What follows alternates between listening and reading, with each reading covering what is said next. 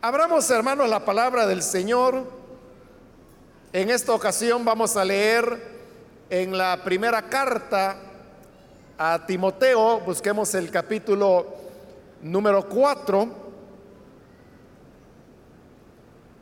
y ahí vamos a leer el pasaje de la escritura en la cual vamos a estar reflexionando en esta oportunidad. Dice la palabra de Dios en primera de Timoteo capítulo 4, versículo 1 en adelante, pero el Espíritu dice claramente que en los postreros tiempos algunos apostatarán de la fe, escuchando a espíritus engañadores y a doctrinas de demonios, por la hipocresía de mentirosos que teniendo cauterizada la conciencia, prohibirán casarse y mandarán abstenerse de alimentos que Dios creó para que con acción de gracias participasen de ellos los creyentes y los que han conocido la verdad. Porque todo lo que Dios creó es bueno y nada es de desecharse si se toma con acción de gracias, porque por la palabra de Dios y por la oración es santificado. Amén. Pueden tomar sus asientos, por favor.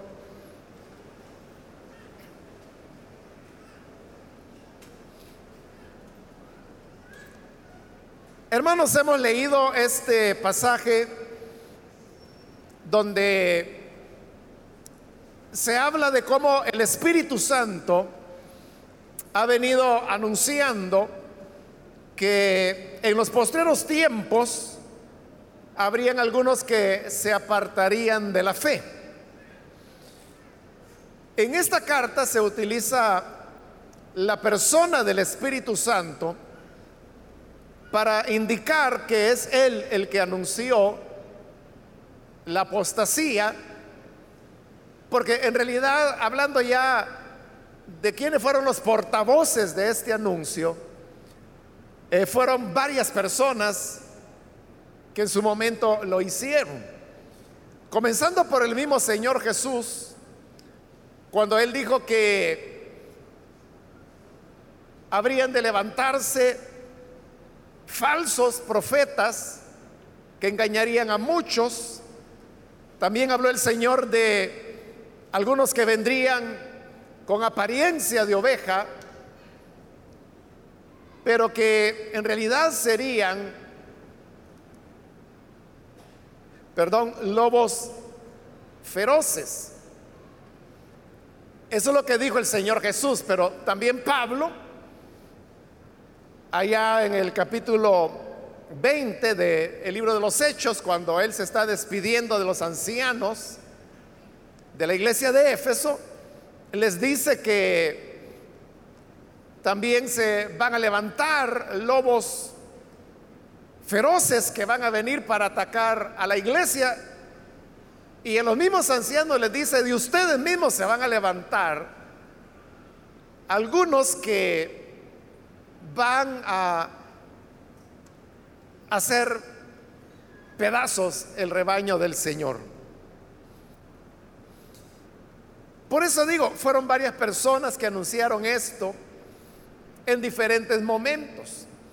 Por eso es que como en una especie de resumen, aquí dice que fue el Espíritu Santo el que claramente dijo esto. Porque detrás de las palabras del Señor Jesús detrás de las palabras del apóstol Pablo, lo que había era la obra del Espíritu Santo advirtiendo a su iglesia sobre los peligros que habrían de venir. Ahora dice que lo que advertía claramente es que en los postreros tiempos algunos apostatarán de la fe. Ahí encontramos la expresión los postreros tiempos, que también se le pueden llamar los últimos tiempos. Ese es un concepto que aparece varias veces en el Nuevo Testamento, pero que hay que saberlo entender, porque cuando hablamos de los postreros tiempos o de los últimos tiempos, nosotros tenemos la inclinación a pensar que son los días actuales que estamos viviendo, que es ahora, los últimos días. Pero todas las veces que la frase se utiliza en el Nuevo Testamento, se refiere a todo el periodo de la iglesia. Es decir, los postreros tiempos o últimos días comenzaron con el día de Pentecostés y van a terminar con la segunda venida del Señor Jesús. E-, esa sería una manera como podríamos definir los últimos tiempos. Es el periodo que va entre la primera y la segunda venida de Cristo. Entonces los postreros días no son solamente hoy, hoy los que estamos viviendo. Claro, los que estamos viviendo son postreros días, pero también lo fueron en 1950 y también lo fueron en el año 1200, pero también lo fueron en el año 900 y en el año 800 y en el año 300 y en el año 100. Porque los postreros días oficialmente comenzaron el día de Pentecostés. Y van a terminar, como acabo de decirlo, con la segunda venida del Señor Jesús. Entonces, a todo este periodo, que por hoy ya lleva dos mil años, es lo que se llama los posteros tiempos. Ahora, ¿qué es lo que va a ocurrir en estos posteros tiempos? Dice que algunos apostatarán de la fe. La palabra apostasía también, hermanos, debe ser entendida. Porque nosotros le llamamos apostasía casi a cualquier cosa. Pero la palabra apostasía se refiere a una separación definitiva de Cristo, que se da por razones de doctrina. Y por eso digo, a veces nosotros utilizamos mala palabra, porque puede ser que haya un hermano o una hermana que comete una falta, comete un pecado. Entonces hay quienes dicen, apostató el hermano fulano, apostató. No, no, lo que hizo es pecó, que es una cosa diferente. Pecar no es apostasía. La apostasía es que aunque la persona no haya pecado, adopta enseñanzas que no son las que el Señor Jesús nos entregó y tampoco son las que encontramos en las escrituras del Nuevo Testamento. Significa entonces que el periodo de la iglesia se caracteriza, según dice el Espíritu Santo con claridad, que habrán algunos que van a estar apartándose de la sana doctrina y apartándose de una manera definitiva.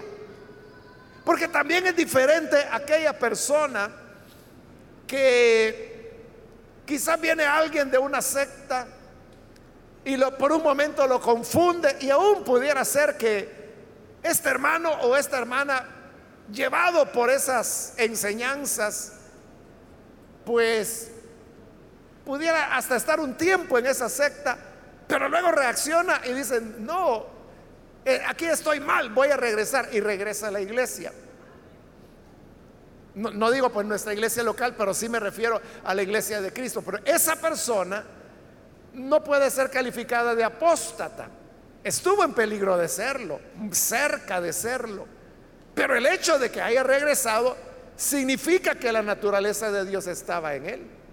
El apóstata es aquel que se aparta de la sana doctrina y como acabo de decir, de una manera definitiva.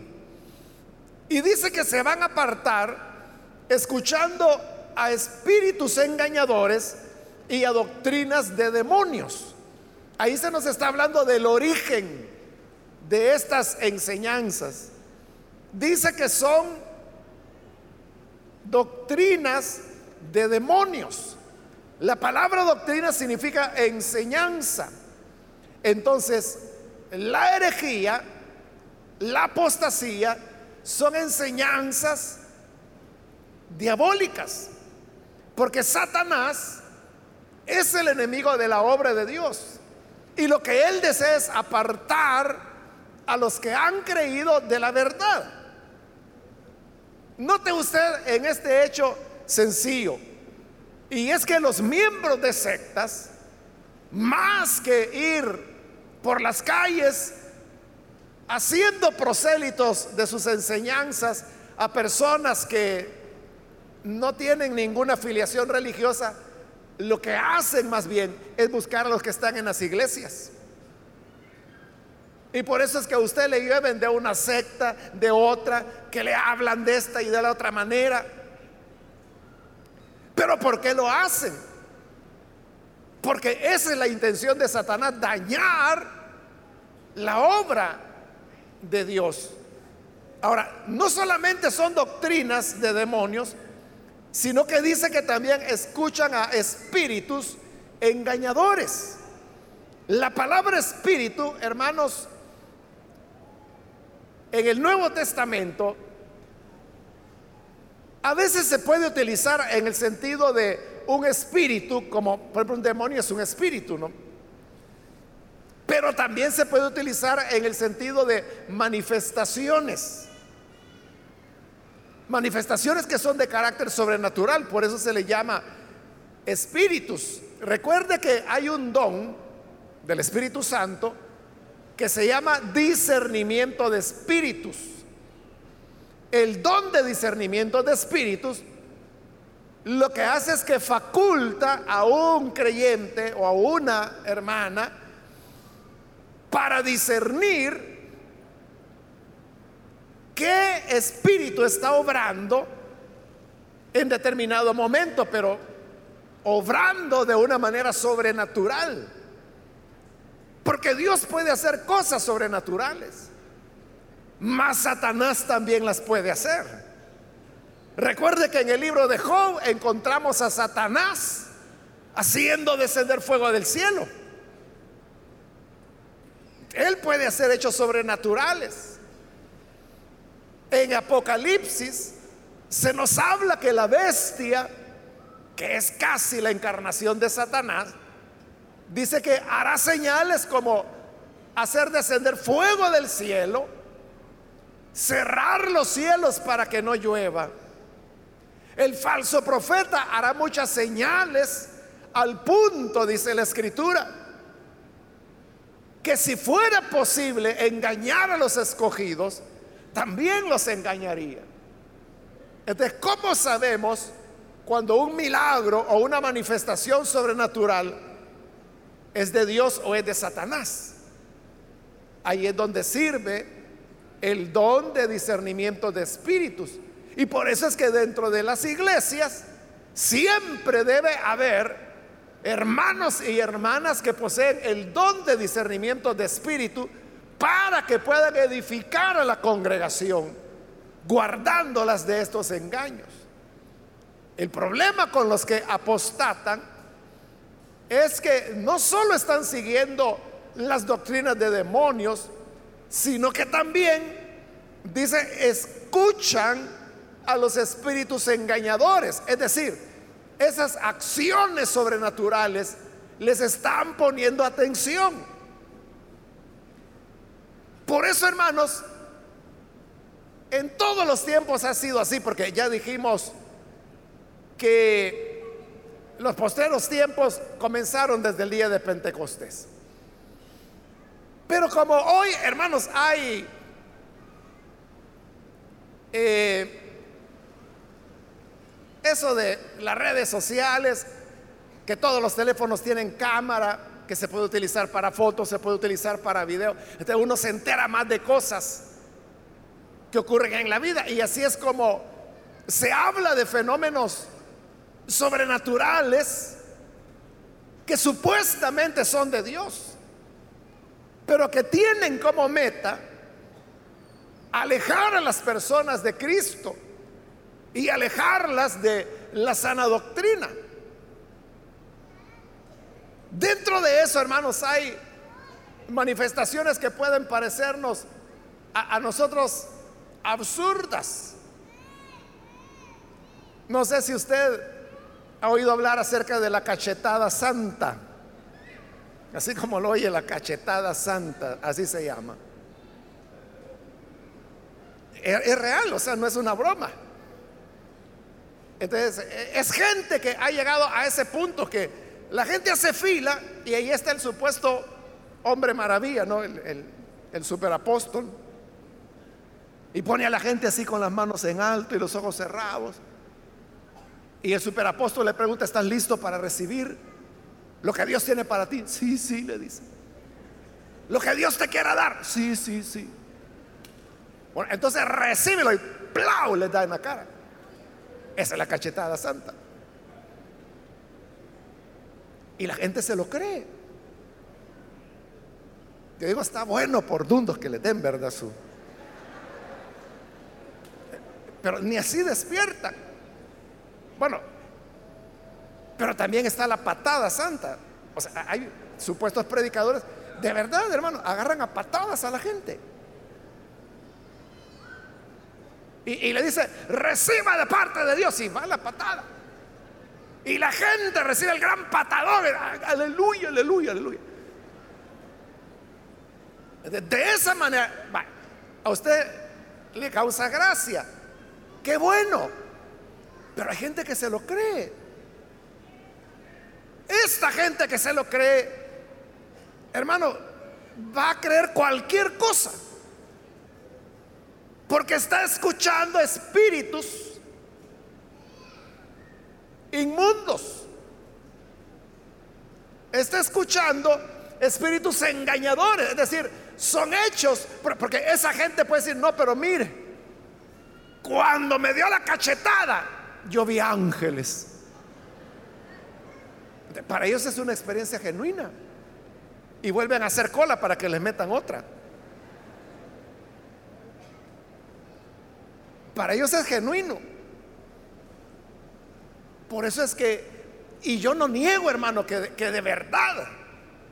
O sea, es que mire, esa gente que se revuelca en el piso, que ladran como perros, que se ponen a gatear, ellos pueden decir, es que mire, yo siento algo fenomenal, yo siento una presencia. Yo no tengo duda que la siente. La pregunta es, esa sobrenaturalidad, esa experiencia tan especial que experimenta, ¿de quién es? ¿Es de Dios? ¿O es de un espíritu engañador? Cuando dice espíritu es que hay una sobrenaturalidad. O sea, de verdad hay una operación sobrenatural. Entonces, vea, vea qué terrible es el error. Porque las personas de verdad tienen experiencias que son auténticas, o sea, auténticamente sobrenaturales, no de Dios, pero sí sobrenaturales. Por eso comencé a explicarle que Satanás también puede hacer obras sobrenaturales. Entonces, eso es lo que ocurre en la época de la iglesia. Y es que por esas causas apostatan. Ahora, usted sabe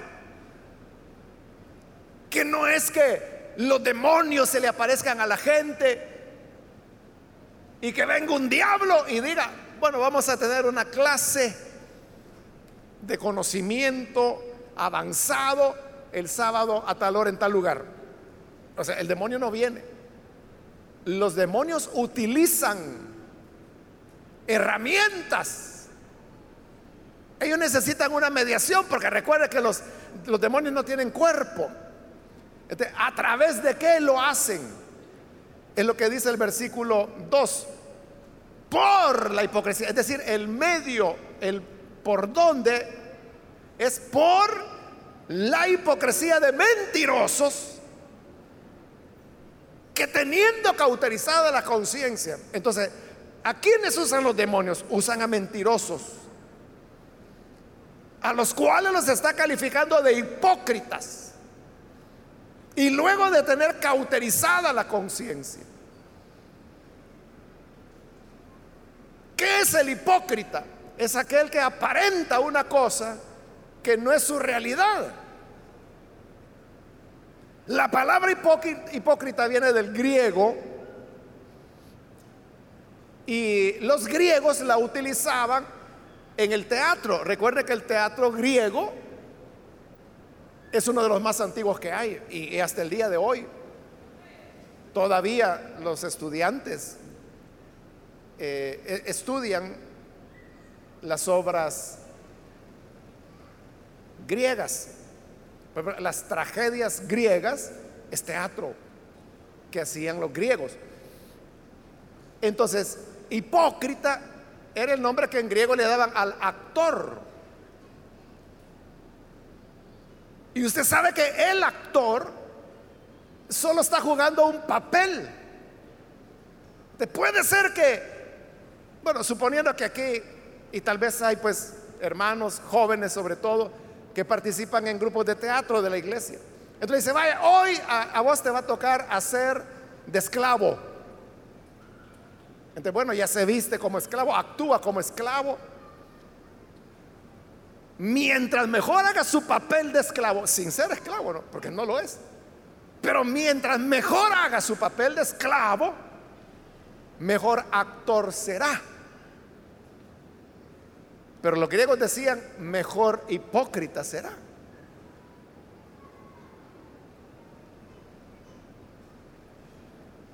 Porque eso significaba, hipócrita era el actor. Bueno, entonces, ¿quién es el hipócrita?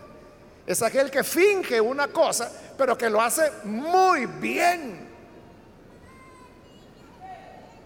Por eso, hermanos, es que hay actores, sobre todo, por ejemplo, de películas, que por una película se hacen millonarios, ganan millones, pero es por su capacidad de encarnar los personajes. Y cuando usted ve una película, usted se queda impresionado. logró conectarle porque le hizo vivir el momento, porque es un buen actor. estos mentirosos que la Biblia llama hipócritas, son personas que se presentan como creyentes, pero solo lo están fingiendo. No lo son en realidad.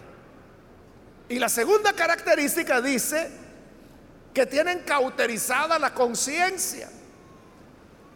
La conciencia, hermanos, es, como lo dice la escritura, antorcha de Dios. Es la conciencia en el hombre. Este, la, conciencia es, así como nosotros utilizamos la palabra, que, decimos, mire, ya me está redarguyendo la conciencia haber dicho tal cosa. Pero ¿qué quiere usted decir con eso? Que se está sintiendo mal por algo indebido que hizo. O puede ser lo contrario, hizo algo bueno y usted dice, viera qué paz, qué tranquilidad la que siento.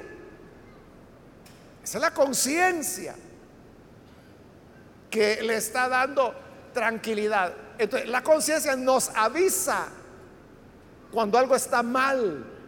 Pero ¿qué pasa con estos mentirosos hipócritas? Es que la conciencia ya la tienen cauterizada. ¿Y qué es cauterizar?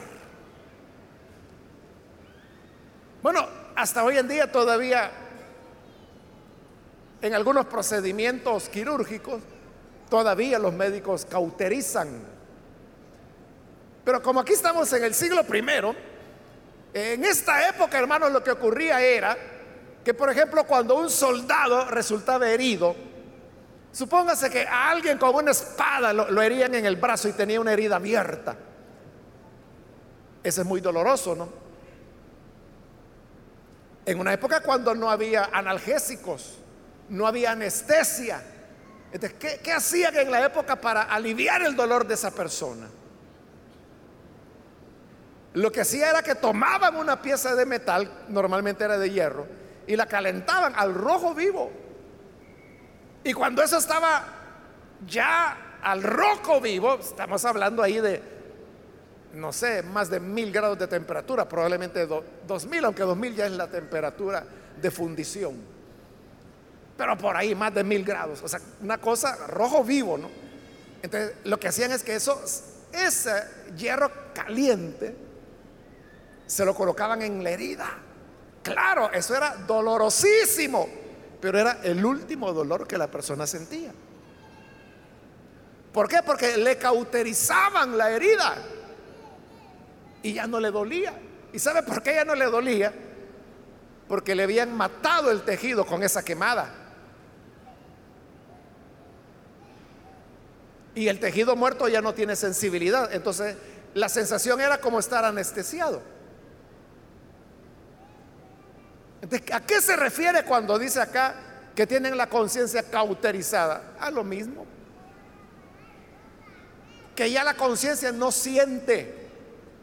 Y es esa gente, hermanos, que pueden estar haciendo la más grande maldad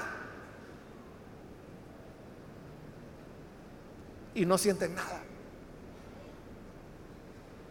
Porque quizás usted con solo que piense en un pecado, ya se siente mal. Ah, Señor, perdóname. Pero es porque su conciencia la tiene sana. Pero estos han pecado y pecado y pecado y pecado al punto que se les cauterizó la conciencia. Ya no sienten nada. Es esa gente, hermanos, que pueden mentir y le están viendo a usted a los ojos y se lo dicen con una seguridad. Ni el polígrafo puede detectar que están mintiendo.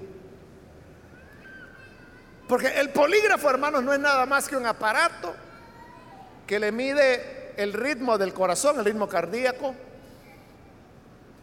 la presión, la sudoración y la respiración.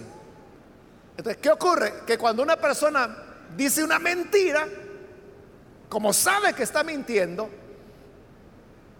eso le afecta. Y esa afectación física es medida en el cambio del ritmo cardíaco, la presión consecuentemente, la sudoración. Hay personas que cuando están mintiendo están sudando y sudando y sudando. Eso lo mide el polígrafo. O la respiración. La persona comienza a respirar más agitadamente porque está tensionada, porque sabe que está mintiendo. Y todo eso lo está registrando el polígrafo. Entonces el técnico que lee el polígrafo, no, este está mintiendo. Sabe que está mintiendo. Pero ¿Cómo son aquellas personas que el polígrafo no los detecta que están mintiendo? Son aquellos que han mentido tantas veces que hacerlo una vez más ni se despeinan, como decimos. O sea, están mintiendo, no se les altera el corazón, ni la presión, ni la respiración, ni la sudoración ellos están totalmente normal. el polígrafo está indicando que es verdad, es verdad, es verdad, aunque estén mintiendo. Eso es tener cauterizada la conciencia, donde la gente ya no siente nada. Y aquí pone dos ejemplos de esas doctrinas de demonios. Dice versículo 3, prohibirán casarse y mandarán abstenerse de alimentos que Dios creó ¿Por qué había personas que prohibían casarse? O que prohibían comer ciertos alimentos. Estos eran, hermanos, los gnósticos, que, no son los gnósticos que hoy en día se hacen llamar así. aquí estamos hablando de los gnósticos reales, no los históricos, que ahí están comenzando a cobrar fuerza en el siglo primero y en el siglo segundo es donde ya cobran incluso logran causar un impacto y un daño dentro del cristianismo. Por eso es que aquí quedó escrito que hay que tener cuidado con eso. ¿Qué creían los gnósticos? Se lo voy a decir muy resumido. Los gnósticos creían que el mundo en el cual vivimos está muy lleno de pecado y eso todos lo sabemos. ellos decían, el mundo físico tiene tanto pecado que no es posible que haya sido Dios quien lo creó.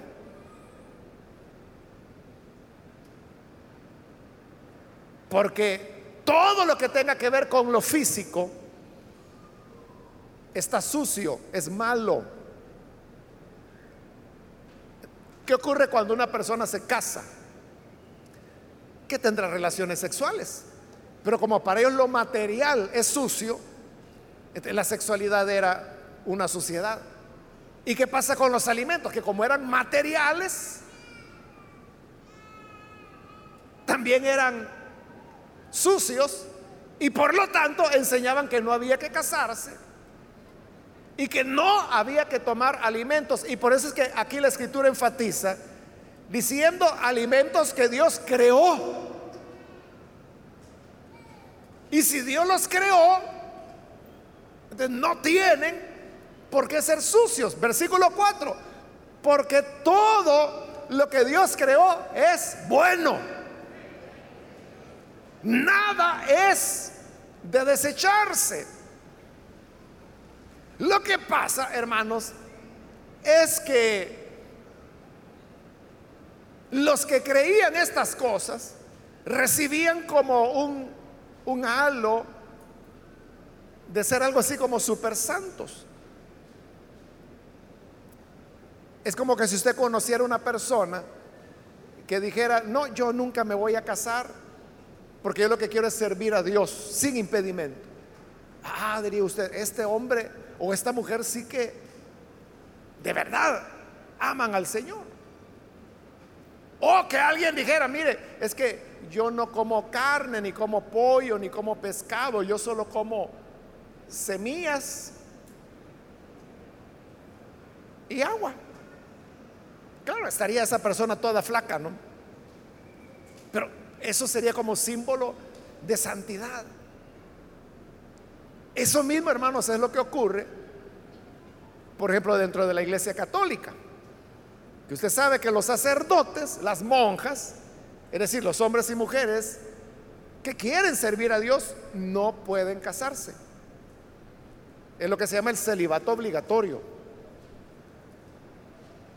Pero usted diría, ¿y qué tiene de malo? Que se casen. Eso, que fueron influidos por las doctrinas gnósticas. Y ellos piensan que tiene una espiritualidad superior el hombre, por ejemplo, que no se casa al que sí está casado. por eso el sacerdote es más santo que todos los demás, porque él no está casado, igual la monja, ¿no? Pero esto es algo que no solamente ocurre en la iglesia católica, ocurre también dentro de las iglesias evangélicas. Yo he conocido, hermano, personas, tanto hombres como mujeres, que han abandonado a sus cónyuges bajo la excusa que así se van a consagrar más a Dios. Entonces puede ver por ahí una hermana, una señora que diga, no, mire, yo desde que creí en el Señor, yo me fui y ahí dejé a mi marido, ahí ese hombre y lo dejé. Porque yo lo que quiero es servir al Señor. Él es mi esposo ahora. Se oye bonito, ¿verdad? Pero lo más probable es que esta señora dejó al esposo, quizás porque ella tiene mal carácter y porque nunca pudo construir una relación adecuada con él. Entonces, eh, la religión es una excusa para abandonar su responsabilidad. Igual que el hombre que ya no aguanta a la mujer. No, no, yo mejor, por amor al Señor, me voy a quedar solo. Y toda la gente lo admira y dice, oh,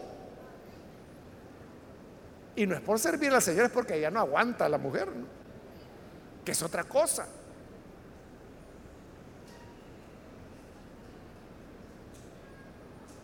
Pero ahora viene la escritura y nos enseña que esto Dios lo creó.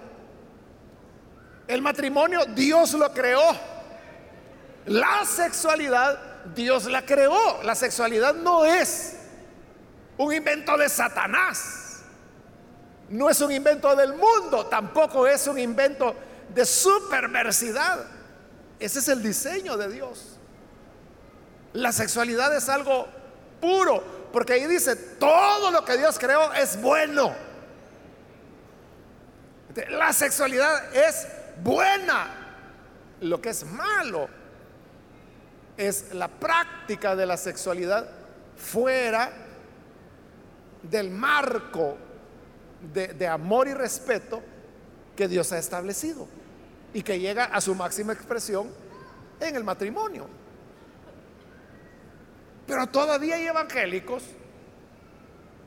que creen que e, eso es algo malo. Se lo digo porque hay personas que, por ejemplo, me han preguntado, hermano, mire, y si yo he tenido relaciones con mi esposa, ¿puedo tomar la Santa Cena?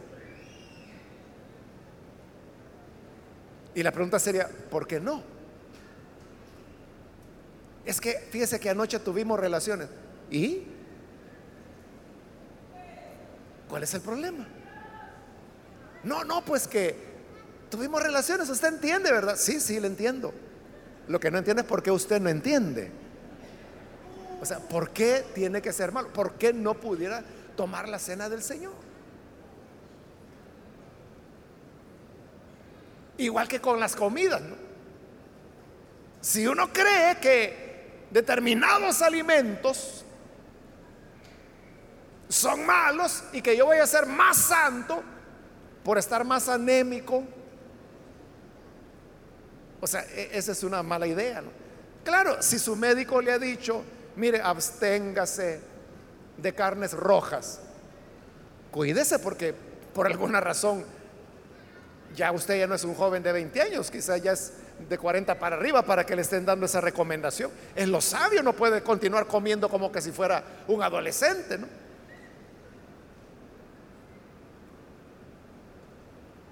Cuando Pablo dice que todo lo que Dios creó es bueno, lo que él está diciendo es que la sexualidad es buena, que los alimentos son buenos, pero así como usted no puede convertirse en un goloso que come y come y come, o sea, todos los alimentos son buenos. Sí, pero Dios no dijo que se comiera lo de una semana en un día. Porque eso, como le digo, es gula y eso también es condenado por la palabra de Dios. La Biblia dice que es una obra de la carne el andar en glotonería, dice. Así como el exceso de la comida, que todo es buena, de igual manera la sexualidad es buena. El problema es el exceso. Cuando la, la persona no le basta su esposo, su esposa, y busca a otro y a otro y a otra y a otra y a otra, eso es fornicación. Pero mientras estemos dentro de límite sensato, digamos, no tenemos por qué privarnos de las cosas buenas que Dios nos dio. Porque vea el versículo 3, vuelvo a leerlo, prohibirán casarse, mandarán a abstenerse de alimentos que Dios creó para que con acción de gracias participasen de ellos los creyentes. esa es la voluntad de Dios. ¿Para qué lo creó? Para que los creyentes participen de ellos. Ese es el deseo de Dios, que participen de ellos. Y ahí mencionó, mencionó acción de gracias. En el versículo 4 vuelve a repetirlo. Todo lo que Dios creó es bueno. Nada de desecharse si se toma con acción de gracias. Y termina el versículo 5, porque por la palabra de Dios y por la oración es santificado. Entonces no hay ninguna virtud en que usted solo esté comiendo hojas de zanahoria. Eso no lo va a hacer más santo. Si usted quiere comerse una buena pierna de pollo o de pavo si le alcanza el dinero, ¿verdad? Solo ore, dele gracias a Dios y buen provecho, hermano.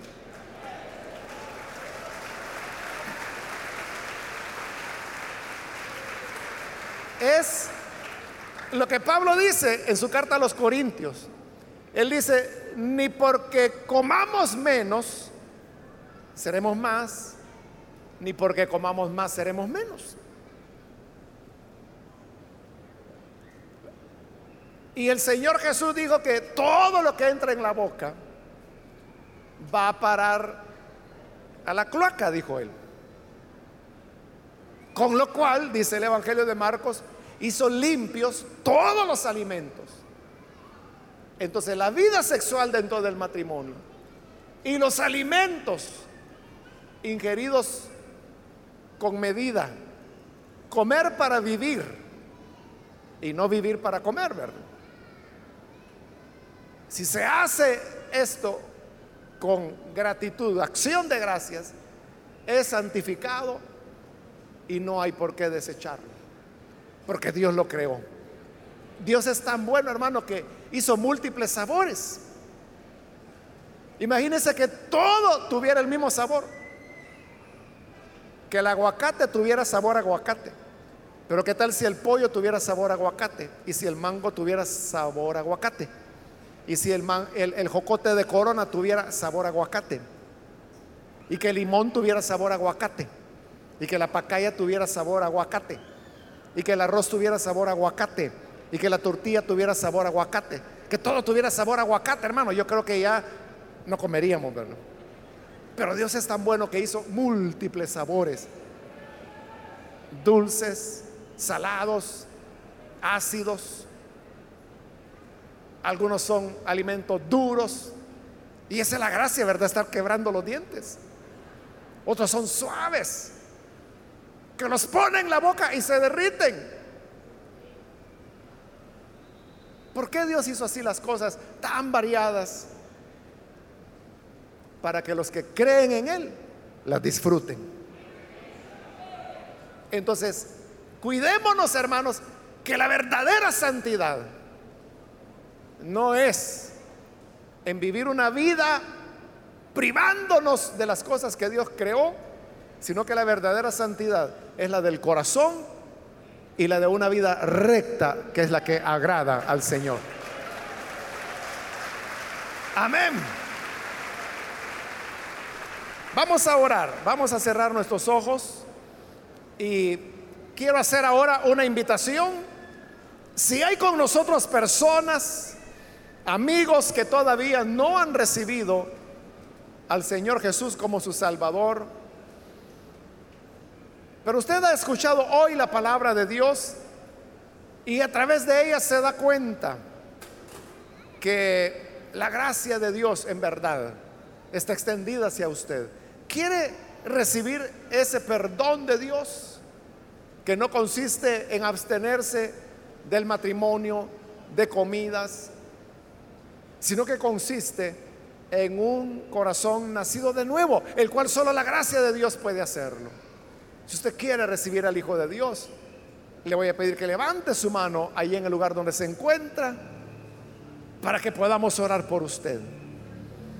Acá hay una persona que ha pasado ya, bienvenido, Dios lo bendiga. Algo otra persona que necesita venir para recibir al Hijo de Dios, puede levantar su mano y venga.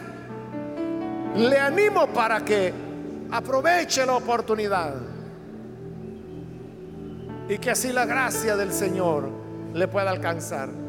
Si hay hermanos que se han alejado del Señor, hoy puede reconciliarse. Recuerde que el Espíritu claramente dice que en estos días muchos se apartarán, apostatarán de la verdad. Cuídese que no ocurra eso con usted. Muy bien, aquí hay otro hombre. Dios lo bendiga. Bienvenido. Algo otra persona que necesita venir ya sea que es primera vez o si se va a reconciliar, los que necesitan reconciliarse con el Señor, póngase en pie, venga, queremos orar por usted. ¿Hay alguna otra persona? ¿Algún hermano, hermana que se reconciliará? Le animo para que venga hoy mismo, pues este es el momento de perdón y de salvación. Muy bien, aquí hay otro hombre, Dios lo bendiga, bienvenido. De este lado hay otro joven que pasa, Dios lo bendiga, bienvenido también. ¿Alguien más? Estoy terminando la invitación. Este ya el último llamado que hago. Pero si hay alguien más que necesita pasar, póngase en pie y vamos a orar hoy por usted. Muy bien, aquí hay otra persona que viene, Dios la bendiga. Bienvenida. Acá también hay otro hombre más que pasa, Dios lo bendiga, bienvenido. Acá hay otro joven, Dios lo bendiga, bienvenido también. Qué bueno es el Señor. Y usted que nos ve por televisión, también le invito para que se una con las personas que están acá al frente, ore con nosotros y reciba al Señor. Padre, te damos las gracias por cada persona que está aquí al frente, a quienes tú has, Señor, redimido con tu gracia y con tu grande amor.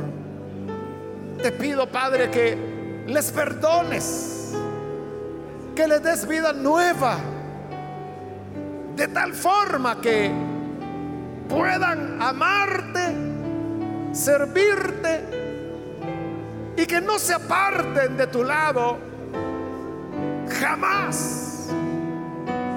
Pues tú eres un Dios misericordioso, lleno de bondad.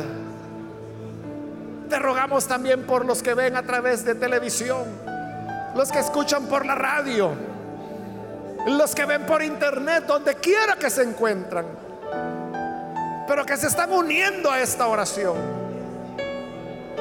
Cámbiale, Señor, y que así puedan vivir cada día de sus vidas, amándote y sirviéndote en espíritu y en verdad.